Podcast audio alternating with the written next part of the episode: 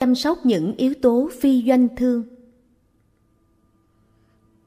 Doanh thương không thể tồn tại nếu không có những yếu tố phi doanh thương. Những người bạn đồng nghiệp của ta là một thành phần của môi trường làm việc, nhưng cũng là người, một yếu tố phi doanh thương. Một tờ giấy được làm từ gỗ cây, ánh nắng mặt trời, nước, công nhân làm giấy, tất cả đều là những yếu tố không phải tờ giấy. Thấy được những yếu tố phi doanh thương trong doanh thương là thấy được giáo lý tương tức. Không có gì có thể tồn tại độc lập, tất cả đều nương nhau mà hiện hữu. Bụt dạy, cái này có vì cái kia có. Nghĩa là không có gì có thể tồn tại độc lập, tất cả đồng thời cùng biểu hiện. Hiện tượng này ảnh hưởng đến hiện tượng khác, giống như phải và trái. Hệ có phải là có trái, nếu lấy phải đi thì trái không còn nữa. Nếu ta cắt bỏ đầu phải của cây bút chì thì cây bút chì sẽ ngắn lại nhưng vẫn còn đầu phải và đầu trái. Tương tự như hoa và rác. Ta nghĩ rằng hoa không thể là rác và rác không thể là hoa. Nhưng bông hoa sau 10 ngày thì sẽ thành rác và nếu biết dùng hoa để làm phân xanh rồi đem phân xanh bón cho cây thì rác lại thành hoa. Hoa và rác tương tức. Khổ đau và hạnh phúc cũng vậy. Bởi vì ta đã trực tiếp kinh nghiệm đau khổ, cho nên khi hạnh phúc xuất hiện, ta có thể nhận diện hạnh phúc dễ dàng. Vì vậy đau khổ và hạnh phúc không phải đối nghịch hay là kẻ thù của nhau. Khổ đau và hạnh phúc nương nhau mà có. Giả thử bạn là một nhà chính trị thuộc phe bảo thủ, bạn sẽ có xu hướng coi những người bên phe tự do như những kẻ thù. Nhưng nhờ có phe tự do cho nên mới có phe bảo thủ. Vậy thì bạn phải mong sao cho phe tự do còn mãi để cho phe bảo thủ của bạn cũng còn mãi.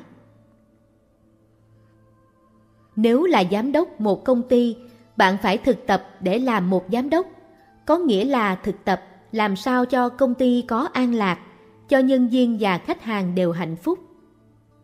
Hạnh phúc không phải là vấn đề cá nhân. Thịnh vượng không phải là vấn đề cá nhân. Hạnh phúc thịnh vượng của công ty, của nhân viên và của khách hàng liên hệ chặt chẽ với nhau.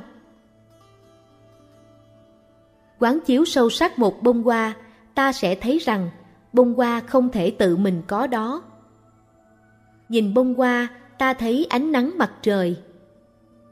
Nếu loại bỏ yếu tố ánh nắng mặt trời thì không còn bông hoa. Bông hoa sẽ tan biến bởi vì bông hoa là ánh nắng mặt trời. Ánh nắng là ánh nắng. Ánh nắng không phải là bông hoa. Nhưng ánh nắng là một yếu tố làm nên bông hoa. Ta gọi ánh nắng là một yếu tố phi bông hoa tiếp tục nhìn vào bông hoa, ta sẽ khám phá ra nhiều yếu tố phi bông hoa khác, ví như đám mây. Đám mây là một yếu tố không phải bông hoa. Nếu không có đám mây thì không có bông hoa. Lấy đám mây đi thì bông hoa sẽ tan biến. Đất, các chất khoáng cũng là những yếu tố không phải bông hoa. Bông hoa được làm toàn bằng những yếu tố không phải bông hoa nếu nhìn cho thật sâu vào bông hoa, ta sẽ không thể tìm ra được một yếu tố nào có thể gọi là bông hoa cả. Chăm sóc những yếu tố không phải là bông hoa, chính là chăm sóc bông hoa. Cũng vậy, doanh thương được làm bằng những yếu tố phi doanh thương. Ta phải chăm sóc những yếu tố phi doanh thương thì việc kinh doanh mới phát đạt. Tình trạng của thân tâm ta an lạc, tươi mát, lân mẫn, chánh niệm trong hơi thở cũng như khả năng chăm lo cho nhân viên và gia đình là những yếu tố phi doanh thương nhưng rất cần thiết cho sự phát đạt của doanh nghiệp. Áp dụng giáo lý tương tức trong công việc kinh doanh là một điều hoàn toàn có thể được. Hạnh phúc của vị giám đốc và gia đình rất quan trọng cho sự phát triển tốt đẹp của doanh nghiệp. Ngược lại, tình trạng phát triển của doanh nghiệp cũng rất quan trọng cho hạnh phúc của vị giám đốc và gia đình ông ta. Tất cả đều liên hệ với nhau. Khi ta chăm sóc tự thân, tức là ta chăm sóc cho gia đình. Khi ta đối xử với nhân viên bằng tinh thần trách nhiệm, thì tức là ta đang làm lợi cho công ty. Vì phải cạnh tranh mà nhiều người đã phải hy sinh gia đình để dành trọn thời gian cho công việc. Dưới áp lực nghề nghiệp, thật khó mà dành thì giờ thích đáng cho gia đình. Tuy nhiên, ta có thể thu xếp để công việc không còn cách biệt với đời sống gia đình. Hãy lưu tâm tới đời sống của những người thân, coi những khó khăn hay thành công của họ như những khó khăn hay thành công của chính mình. Hãy khuyến khích mọi người trong gia đình cùng chia sẻ ước vọng và hạnh phúc trong công việc của họ. Khi ta xem công việc của người bạn đời như công việc của ta, thì ta sẽ không còn thấy sự ngăn cách giữa đời sống gia đình của ta và đời sống nghề nghiệp của người ấy. Sự vắng mặt vì công việc sẽ không còn là một sự vắng mặt thật sự. Gia đình rất quan trọng. Nếu không có gia đình thì làm sao ta có cơ hội cảm nhận được không khí đầm ấm, dịu hiền của tình thương, chăm sóc và cảm thông. Ta nên biến gia đình thành một tăng thân để cùng nhau tu tập. Thực tập chánh niệm làm đẹp đời sống gia đình. Nếu cứ theo tập khí mà trách móc, chỉ trích nhau thì còn đâu là hạnh phúc, còn đâu là gia đình. Hãy thực tập ái ngữ và lắng nghe để gia đình thêm yên vui. Mặc dầu sống với nhau nhiều năm, chưa chắc ta đã thực sự hiểu nhau, chưa chắc ta đã biết rõ ta thương yêu nhau như thế nào. Cần phải học cách lắng nghe nhau thật tình, lắng nghe để có thể hiểu thấu niềm đau, nỗi khổ của nhau. Khi đó, ta mới có thể chăm sóc và thương yêu nhau. Ta có thể thực tập ăn trong chánh niệm mỗi ngày. Cả gia đình nên cùng ngồi ăn sáng chung với nhau, dù cho chỉ có 15 phút nhưng phải sống trọn vẹn cho nhau trong 15 phút ấy. Hãy nhìn nhau và mỉm cười. Ý thức rằng được ngồi với nhau là quý giá biết chừng nào. Cho nên ta không để phí thì giờ. Đây chính là tỉnh thức, là chánh niệm, là thương yêu. Cách hay nhất để chia sẻ thực tập của ta với những người trong gia đình là qua hành xử, chứ không phải lời nói. Khi lái xe, ta lái trong chánh niệm, theo dõi hơi thở, không để quá khứ, tương lai hay dự án cuốn hút đi. Khi gặp đèn đỏ, ta mỉm cười như mỉm cười với một người bạn, bởi vì đèn đỏ đang nhắc, mời bạn trở về hơi thở. Khi về nhà, trước khi mở cửa, ta dừng lại, thở vào, thở ra ba lần và mỉm cười. Như thế ta sẽ tươi mát hơn khi bước vào để gặp lại người thương sau một ngày làm việc mệt nhọc. Sửa soạn bữa ăn sáng cũng là một dịp để thực tập thương yêu, hạnh phúc. Hãy tận hưởng từng giây phút trong khi sửa soạn bữa ăn. Khi ấy, nhà bếp sẽ là thiên đường thanh tịnh. Ta mời những người thương cùng ngồi ăn sáng chung. Ăn thế nào cho có an lạc, tự do, nghĩa là không bị phiền não ràng buộc. Và khi uống một tách trà hay một ly cà phê sau bữa cơm trưa, ta uống trong tỉnh thức, thảnh thơi, thưởng thức tận cùng tách trà hay ly cà phê. An trú trong hiện tại, sống sâu sắc từng giây, từng phút với năng lượng chánh niệm như thế là một điều có thể làm được. Sau vài ngày sống như thế, ta sẽ bình tĩnh hơn, vui tươi hơn và người bạn đời của ta sẽ hỏi Anh ơi, anh thực tập làm sao mà hay quá vậy? Đây là dịp tốt để ta chia sẻ kinh nghiệm thực tập với người ấy. Không nên ép buộc người khác phải tu tập như mình. Chỉ cần thực tập sống sâu sắc trong chánh niệm, không cần hình thức, không cần tỏ ra cho ai biết là ta đang thực tập. Đi một cách tự nhiên nhưng đi trong chánh niệm ăn một cách tự nhiên nhưng ăn trong chánh niệm, rồi năng lượng bình an, vững chãi, thảnh thơi của ta sẽ ảnh hưởng đến người kia. Nếu có một người bạn cũng đang thực tập thì ta mời người ấy cùng thực tập với ta trong một ngày hay nửa ngày cuối tuần bởi vì ta cần tăng thân nâng đỡ. Ta cũng có thể chia sẻ bình an của ta với những bạn đồng nghiệp. Trong các cuộc họp, cách ta nói, cách ta lắng nghe, cách ta cười, khả năng truyền thông của ta sẽ ảnh hưởng tới họ. Nếu khéo léo tu tập thì ta có thể đưa thực tập vào trong gia đình cũng như vào công việc. Ta có thể biến nơi làm việc thành nơi tu tập. Công ty cũng như gia đình là một cộng đồng mà ta phải chăm sóc để ta có thể hưởng được năng lượng bình an, vững chãi và thảnh thơi ngay trong khi làm việc. Đã có nhiều người thành công trong việc áp dụng chánh niệm vào công việc bằng cách đi đứng chánh niệm, thực tập buông thư và nói năng hòa nhã. Khi đi từ phòng họp này đến phòng họp khác, hay từ khu nhà này đến khu nhà kia, ta theo dõi hơi thở, ý thức từng bước chân. Ta buông thư thân tâm, an vui từng giây từng phút, không lo âu, không buồn phiền. Như thế gọi là đi trong chánh niệm, là an trú trong hiện tại. Và ta sẽ đến nơi làm việc hay nơi họp tươi mát hơn, bình tĩnh hơn. Một vị dân biểu đã viết cho tôi rằng sau khi tham dự một khóa tu chánh niệm được tổ chức cho các đại biểu quốc hội, ông đã thay đổi cách đi của mình. Ông luôn thực tập thiền đi, đi trong chánh niệm và ngưng suy tư trong khi đi. Văn phòng của ông rất bề bộn, ông phải trả lời không biết bao nhiêu điện thoại, giải quyết không biết bao nhiêu vấn đề. Thời gian duy nhất mà ông có thể ngưng suy tư là thời gian ông đi từ văn phòng đến nơi bỏ phiếu. Ông chú tâm vào hơi thở và bước chân, chấm dứt hoàn toàn suy nghĩ. Ông nói rằng thực tập như thế đã cứu ông trong cuộc sống của một dân biểu. Trong khi họp với đồng nghiệp, ta có thể thực tập nói trong chánh niệm và lắng nghe trong chánh niệm bằng cách trở về với hơi thở và an tịnh tâm trí. Như thế, ta sẽ thành công hơn trong khi trao đổi ý kiến mà không bị sân hận, hoang mang và sợ hãi khống chế.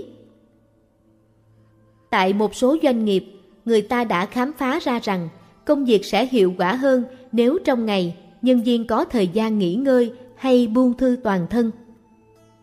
Buông thư toàn thân, buông bỏ mọi căng thẳng và lo âu trong thân và tâm là quá trình phục hồi lại sức khỏe. Nên dành một căn phòng đặc biệt để nhân viên có thể vào nằm nghỉ từ 30 tới 60 phút vào buổi trưa. Ta cũng có thể thực tập buông thư toàn thân trong tư thế ngồi. Nhiều sinh viên bên châu Âu và tại Mỹ đã gài đặt máy vi tính để cứ 15 phút lại có tiếng chuông chánh niệm nhắc nhở ta dừng lại để thở vào, thở ra ba hay bốn lần. Thật đơn giản nhưng rất hữu hiệu trong việc nuôi dưỡng và trị liệu. Chánh niệm làm gia tăng phẩm chất của công việc. Công việc ta làm phải có ý nghĩa vì điều này rất quan trọng cho phẩm chất của cuộc sống. Ta làm việc để giảm thiểu đau khổ, đem lại lợi ích cho mình và cho người, hay ta làm việc để chồng chất khổ đau, căng thẳng. Đành rằng khó tránh khỏi cạnh tranh, chạy theo tiền bạc, danh vọng, tiêu thụ bừa bãi, nhưng ta có thể ngưng lại được những cái đó Hãy quán chiếu để tìm hiểu xem những thứ đó có đem lại hạnh phúc thực sự hay không. Có giải phóng ta ra khỏi niềm đau, nỗi khổ hay không? Có một vấn đề ta phải suy xét cho kỹ, đó là làm sao để có thể đem hạnh phúc, bình an và thương yêu vào trong sở làm. Phải thảo luận với các đồng nghiệp và bạn bè để tìm cho ra những biện pháp cụ thể và thích hợp để chuyển đổi tình trạng ta cần sự nâng đỡ của một tăng thân, nghĩa là của một nhóm bạn bè cùng thực tập chánh niệm. Ta cần sự nâng đỡ của những thiện tri thức có khả năng hướng dẫn và giúp đỡ trên con đường thực tập bình an, hạnh phúc và giải thoát. Cũng cần để ý đến khía cạnh hạnh phúc, bình an của khách hàng, vì ta không thể bán cho họ bất cứ thứ gì miễn là có lợi nhuận ta chỉ bán những sản phẩm không hại cho thân, tâm. Ta biết rằng tiêu thụ trong chánh niệm là con đường duy nhất giúp ta thoát ra khỏi tình trạng tồi tệ do chính chúng ta tạo nên cho xã hội hiện nay. Vì tiêu thụ thiếu chánh niệm mà chúng ta có thể tự giết mình. Nếu ta sản xuất hay bán ra những sản phẩm gây tàn hại cho thân tâm của khách hàng, thì ta đang tàn hại chính ta và cơ sở làm việc của ta. Kiếm tiền bằng cách ấy là tự hủy diệt. Đây là tuệ giác tương tức. Đối với vấn đề bảo vệ môi trường cũng thế. Kinh doanh với tâm từ bi, với ý thức trách nhiệm là điều có thể làm được. Kinh doanh với tâm từ bi không làm suy yếu khả năng cạnh tranh mà trái lại có thể gia tăng lợi tức. Ngoài ra, ta có thể có thêm bạn và hạnh phúc hơn. Khi có tình thương, ta có thể sống đúng như năm phép thực tập chánh niệm, nhất là thực tập bảo vệ sự sống. Còn chỉ lo thu lợi mà làm ảnh hưởng tới môi trường, tức là ta không còn từ bi và sẽ gây tàn hại sinh vật. Nếu biết rằng ta đang tàn hại sinh vật thì lương tâm ta bất an và sinh ra nội kết. Mặc dầu làm ra nhiều tiền, nhưng lương tâm càng ngày càng bất an, thì một ngày nào đó ta sẽ không còn hạnh phúc được nữa, ta sẽ ăn không ngon, ngủ không yên. Ý thức như vậy, ta sẽ có can đảm thay đổi nghề nghiệp để bảo vệ sự sống.